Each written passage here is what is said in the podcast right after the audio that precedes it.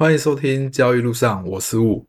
这礼拜我去看了两间幼稚园，有的人会想说，就去读就近的就好了，或者去直接读公立，或者是私立，或者什么？因为其实每个人在自己生活环境上碰到的每个幼稚园都是不一样的，有可能在公立碰到好老师，有可能在私立碰到很老好老师，但是最后。真的在你附近学校的老师是不是好的？你其实还是需要自己去看的。因为老吴现在是住在比较乡下的地方，所以没有朋友在这里读幼稚园。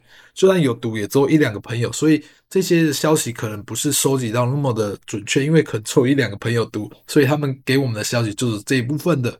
所以到最后，其实老吴自己比较有。空，我觉得应该需要帮小孩去关注这一篇，因为我前一阵子说我要去看幼稚园的时候，就有一些朋友给我一些分享啊，一些经验。但是这些东西就像我刚刚讲的，你可能会觉得这个体制好，因为幼稚园现在分了太多体制，有分公立、私立、准公共化，还有非盈利，哇，真的太多太多了。而且我们这附近又比较好运的是，因为我们这附近算比较偏僻，所以。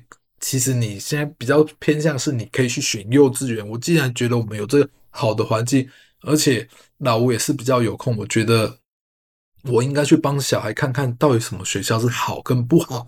因为我们很简单的，就是只要小孩开心快乐就好。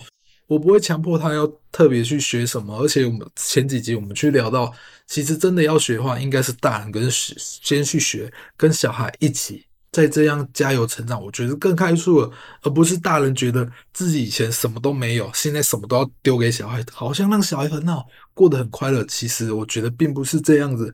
你要让小孩去读双语幼稚园，你干脆自己把英文用好，让家里的环境变成双语幼稚园，这样不是就是更好吗？所以我这样跟经理人学完讲完之后，经理人英文比我好很多，他跟我说：“那你要去学英文了。”我整个就，因为其实。当初在国外的时候，就有一个朋友跟我讲过一句话：“我是韩国人，对，他是韩国人，我是韩国人，你是台湾人。我讲韩文，你讲中文，我们两个的共同语言就是英文。如果英文不好，其实我们就没有办法沟通交流了。”这句话真的让我感触蛮深的。但是我回来还是没有认真的学英文。但是我觉得早晚都是要去面对的，所以现在我就会花一点时间去帮小孩看看学校。看一下学校老师的状况怎样，因为至少我们看过了，也会比较清楚。如果像有的真的没有时间的家长，他们没有办法，就只能去丢最近的，或者有的根本就没有办法，他们附近的幼稚园就走这几间，他只能去读这一间。但是老吴这里环境比较好，也不会错，我环境比较好，就是我刚好这个状况出现，我附近有很多时幼稚园可以让我去找，就是我要去选择，然后我就看趁现在帮小鱼看看。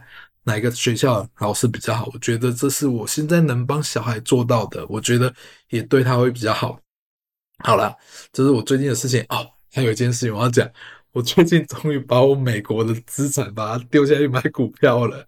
说你要把我美国的资产了，就我之前美国的户头其实开了蛮久了，而且在里面我之前有丢了一笔钱，那时候开户好像要对，就一万美金，我丢进一万美金以后。在那里丢了 两三年都没有动它，我不知道是两三年还是更久。然后最近我终于把它丢下去了，就买选了五家公司，这五家公司就是最近很强很夯的。有人就想说，你怎么不去研究找一些比较小会翻倍？我现在就很简单的就买这几家强势股，希望不会落赛。大家可以去猜猜看我买的哪几家，我就买了五家强势股，这五家应该猜得出来，一猜就猜得到，就买这五家强势股就给它丢下来，还不错，丢下来现在第三天了，还都。都是赚钱，都是赚钱，好开心呐、啊！不要给我过几天就落赛了。好了，我们今天现在来聊聊交易上的事情。最近我跟我一个兄弟在聊天，我就是叫我兄弟，他也叫我兄弟。